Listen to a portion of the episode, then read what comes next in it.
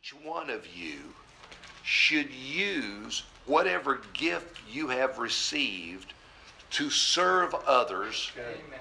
as faithful stewards of God's grace in its various forms. Yeah. That's an amazing verse. And I, I, I- I alluded to it Sunday morning. Uh, because when you get saved, something supernatural happens to you. You not only receive a call, obviously, towards relationship with God, but now you have a call to participate in the redemptive work of God. That, that, that's, that's an incredible, incredible thing. Uh, that's why every single one of us, it's not just about full time ministry. This is why we are so strong on this that, that God calls people to ordinary work.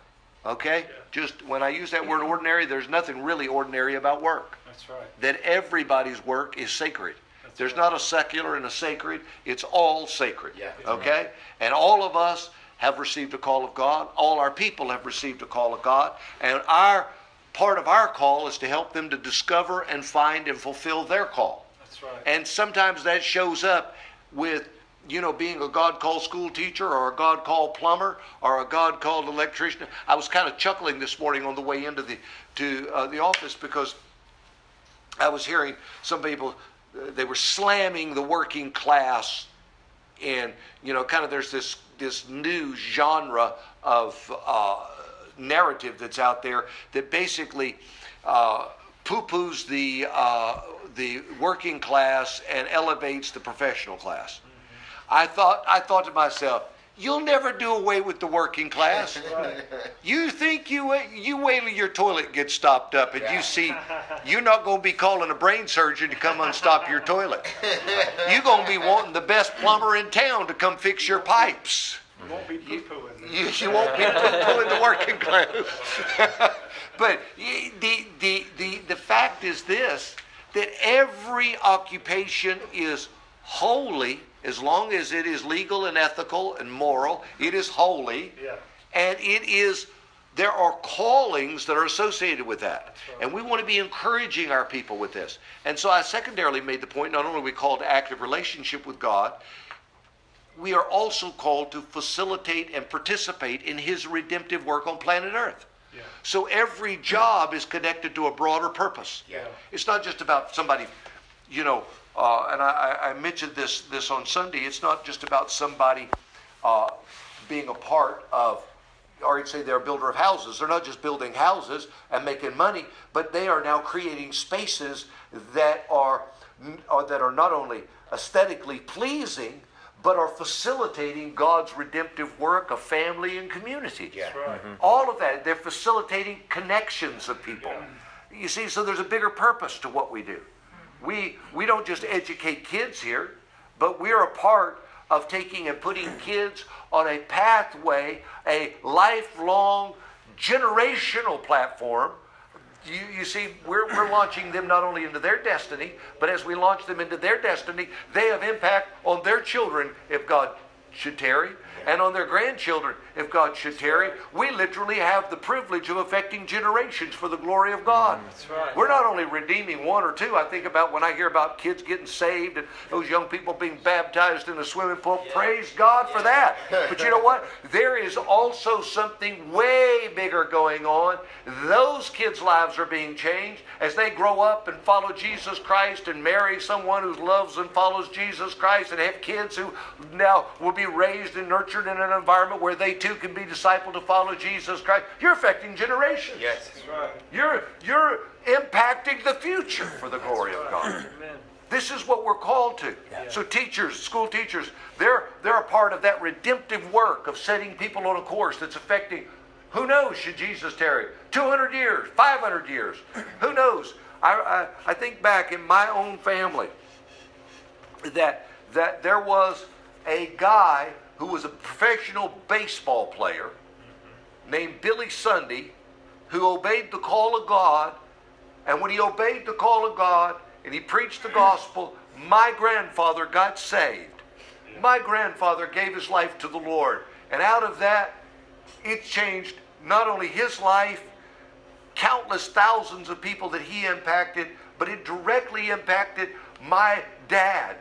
My dad got saved and followed the Lord, and he brought me up to love and follow the Lord. And I brought up my boys to love and follow the Lord. They're bringing up their boys to love and follow the Lord. All because one man obeyed God. Yeah. Right. I mean, we think about that. We think about the eternal uh, ramifications of our obedience to God. Yeah. Yeah. Oh, that is so big, so big. And you know, that's why every one of us, we want to encourage you to obey God. Obey God. When, when I, I, Sunday we prayed over Mike. Is Mike stepping into a fuller uh, expression of the call of God on his life? But you know something else, and we didn't talk a lot about it, but something else happened also. And you never get too old for this. I turned 65, you know, a few weeks ago. We had a party, praise God. But I made up my mind. I, I knew there was a line of demarcation when I turned 65. I knew it. I knew it in my soul. I knew it. That there was a stepping over into another dimension for me. Because you never get too old, old to obey God. Yeah. And you keep running after God, and God always has a purpose for you. Yeah. And God always has something glorious ahead of you. Uh, I, I love that somebody said the best is yet to come. It's always that way with God. Yes. It's always that way with God. Yeah. Every day gets brighter and brighter, even into the noonday. We go from one degree of glory to another degree of glory. So the best is yet to come. I don't care how good it gets now. Guess what? Tomorrow's better. Yeah. Yeah. The day after that's even better than tomorrow. Yeah. And even, you know, you finish out this life and you go to heaven, guess what? The best is yet to come. Yes. Hallelujah. Thank God. Thank God. Yeah. That's the way God wants us to live. Yeah. With this awareness that we're moving in the purpose of God for the glory of God. That's right. Amen. And it's awesome. So we get this verse of scripture. I guess I am going to get back to that verse of scripture. I guess get to get off course here. I begin to preach. I uh, can't help myself. but, but, but, but notice what he's saying when he, he said that that we every single one of us we should take and uh, we use each one of us should use whatever gift you have received to serve others as faithful stewards of the grace of God in its various forms. I want to just talk to you for a few minutes about stewarding the gift of God. He makes the point. He says, you use it as stewards of the grace of God. When you got saved, you got a supernatural download from heaven. You got something that not only saved and redeemed your spirit, that caused your dead spirit to come alive, and heaven now is your home. You have purpose and destiny here as well. And that purpose and destiny is directly connected to the gifting of God in that download that came from heaven. You didn't ask for it, but God, the Bible says, as the Holy Spirit determined, He imparted gifts. Those gifts are directly congruent with what God's ultimate intention was for your life before you were ever born, even before the foundations of the world were laid. God had already determined what you'd look like. God had already determined what your gifting would be. God had already determined what His destiny was for your life. He has before ordained good things that you should walk in them. Yes. Yes. But just because God has ordained them doesn't mean that they automatically happen. Right. There has to be a cooperation with God. And so God downloads by the Holy Spirit gifts into your heart. Those gifts were given to you for a reason, for a purpose. And then those gifts have to be stewarded. And he makes the connection between the gift that's in you and the proper stewarding or the using of that gift for his glory. So we've, we've got to be faithful stewards. Yeah. The word steward means we're a manager. We're a manager. Now, we have been given a gift, every one of us, gifts, plural, have been given to us by the Holy Spirit. You are made in a unique way. You are shaped by God in a unique way. And I, I don't have time to develop that whole thought about shape. But, but there are there are spiritual gifts, and you have a history, and there there's aptitudes that are given to you. There, there's a whole host of things that are connected to your shape. And if you are going to steward that gift, there has to be a connected process to that. The first thing you have to do is you have to identify the gifts you have. What gifts do you have? Listen, if you how will you ever steward something if you don't know you possess it? Yeah. How will you ever manage appropriately what God has put into you if you don't know what that is? that God has put into you. A couple of things I think that help you discern what it is that God's put into you, if you're going to properly identify it, is that you open your eyes to the things you like to do. Because whenever God puts something into you, you will have a natural inclination towards that. That's one of the things that I've seen about God. You know, I don't have a natural inclination towards music. Now, I, I, I quiet a quiet the peanut gallery. I don't have a natural. Sandy has a natural inclination towards music. I mean, she just like loves it. Why? Because God put it in her. God put it in her. I, I, Sunday night, I mean, she said to me the other day, and I, I cooperate with the gift, hallelujah, in her life. But she wanted to go do something the other night. She wanted to take Greg and Ruth Hansel, my friends, and go do something. I'd never been, and I wasn't that high on, it, to be honest. She wanted to go to a barber shop jamboree. Barbershop music. I'm like, you want what? You want what? I just loved it. She sits by the hour. She listens to this tight harmony. She says, I love this. I'm like, okay, well, I love you, so I'll go with you. So I went with her. I actually enjoyed it. I, it, was, it was a lot of fun. But I thought she was like alive. She was like electric alive. And I was thinking, it's because it's in her. You listen, when you identify the gift that's in you, one of the things is that you will make it easy to identify is you want to do it. Right. God, some people get really screwed up on this issue. They think anything that God calls you to do, you won't want to do. That you'll hate it. And that part of bearing your cross for Jesus is to do what you hate to do. That's not the way God is. Yeah. Listen, God puts stuff in you, and you will like doing what God puts in you.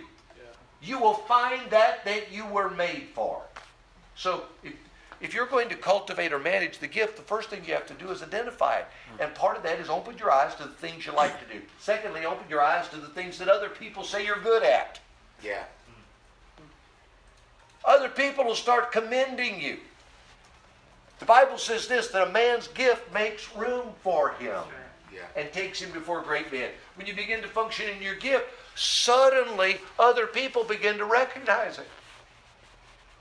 You don't have to manufacture anything. All you have to do is just listen. Look and listen. And it will help you identify the gift that God has put in your life. That's the first step.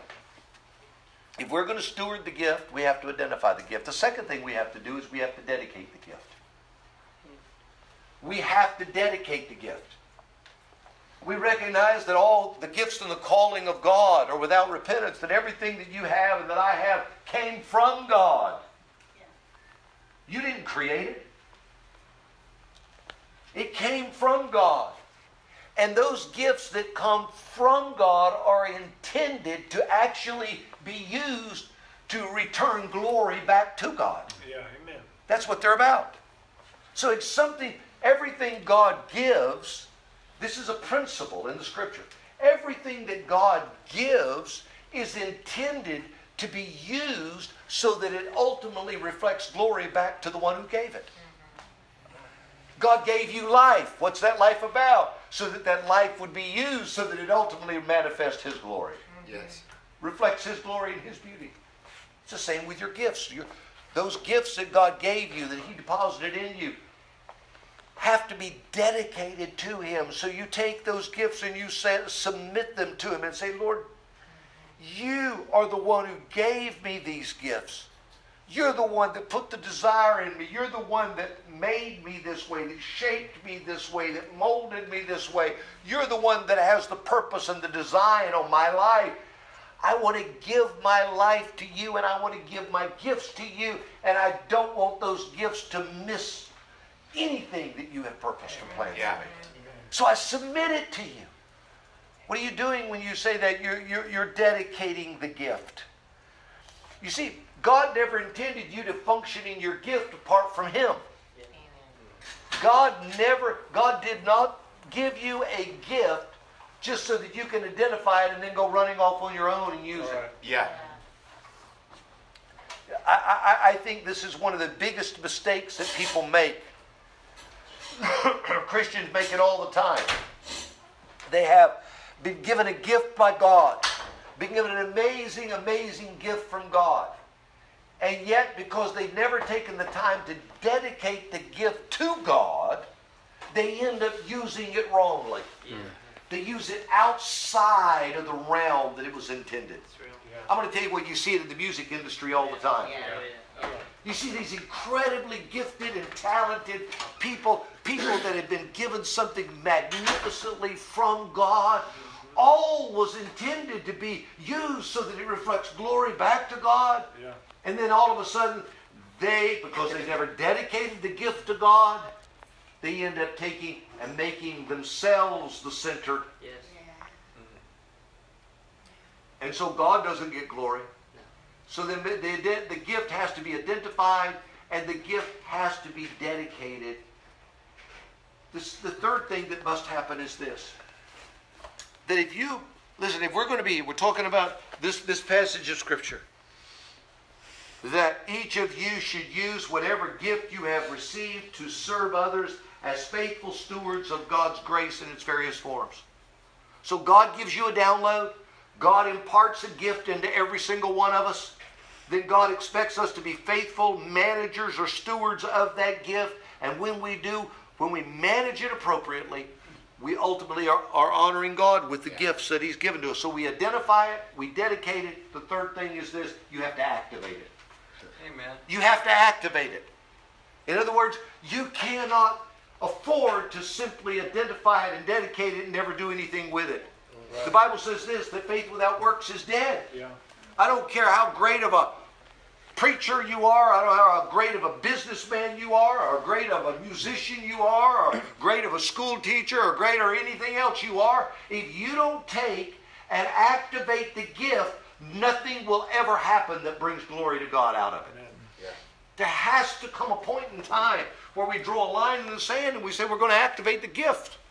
We're not going to let the gift lie dormant. We're not going to let the gift lie unused. Yeah, amen. We're going to take it and we're going to use it. This is true not only for us in this room, but it's true for every single person out there in that congregation.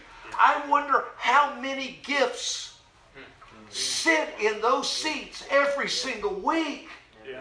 all intended to be used, all intended to be identified and dedicated and then activated for the glory of God. I'm going to tell you something. We're talking about raising up volunteers and, and releasing people. It's not about just getting people to do a job. It's about matching people with the way that they've already been hardwired by heaven. Yeah. yeah. Releasing them into their destiny. Identifying their, their gift with them and helping them dedicate that gift and then helping them activate that gift. Yeah. Listen, we want to, we want to release an army to the purposes of God. How do we release an army to the purposes of God? We help people identify, dedicate, and activate the gift. Amen. And if we don't help them activate that gift, guess what? We are failing to do what Ephesians 4 tells us that our responsibility is to do. What are we supposed to do? We are supposed to equip the saints for the work of ministry. How do we do it? We don't just give them a job to do and tell them to go do it. It's help them identify the way that God has already hardwired them and put a gift in them and then release them and empower them to carry it out. Absolutely. And then the fourth thing, and I'm going to wrap up with this, is not only do you identify the gift, dedicate the gift, activate the gift, but you have to further cultivate the gift. One of the things, and I said this earlier about the difference between organization and organism, is that org- organism is living things, and living things have to be tended, they have to be taken care of. There is no gift that God has given to us that cannot and should not be continually cultivated and improved upon. In other words, no matter how good you are with what you are doing for the glory of God, you can get better. You can sharpen it. You can enhance it. You can use it more effectively. I think we need to continually take hard looks at ourselves. Are we using the gifts that God has given to us to the fullest? One person put it this way that one of the greatest disappointments that we will have when we get to heaven is not just to, to uh, realize the people that aren't there, but it'll also be to realize the things that God had intended for us that we never took hold of. I'm going to tell you that. Listen, we only have one life. One life. What do we do with what God has given to us? Too many people exist in life rather than seize life. Lay hold of it. Listen, if we're going to be men and women who fully carry out our call, we're going to have to, in our own life and then in the lives of those around us, we're going to have to help them identify, dedicate, activate, and cultivate the gift that God has deposited into them by the Holy Spirit. Father, I thank you today for the amazing things that you're at work doing in one church and its various expressions, in one school of the arts, in our leadership college, Lord, and on and on, and all the things that yet are supposed to come up. Lord, I think about all the leaders that are coming up like, like strawberry bushes around plants, Lord, they're just growing. Thank you, God, that you allow us to carry out your work in your garden. Thank you for the gift and the calling of God that are without repentance.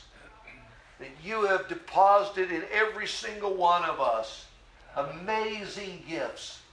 And those gifts, Lord, are intended to be used so that they reflect glory back to you.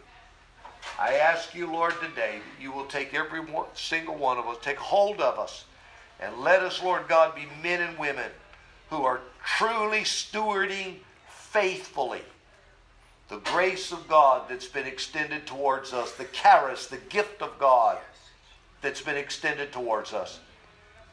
Let us steward it for your glory and your honor. We pray in Jesus' name. Amen, amen. and amen.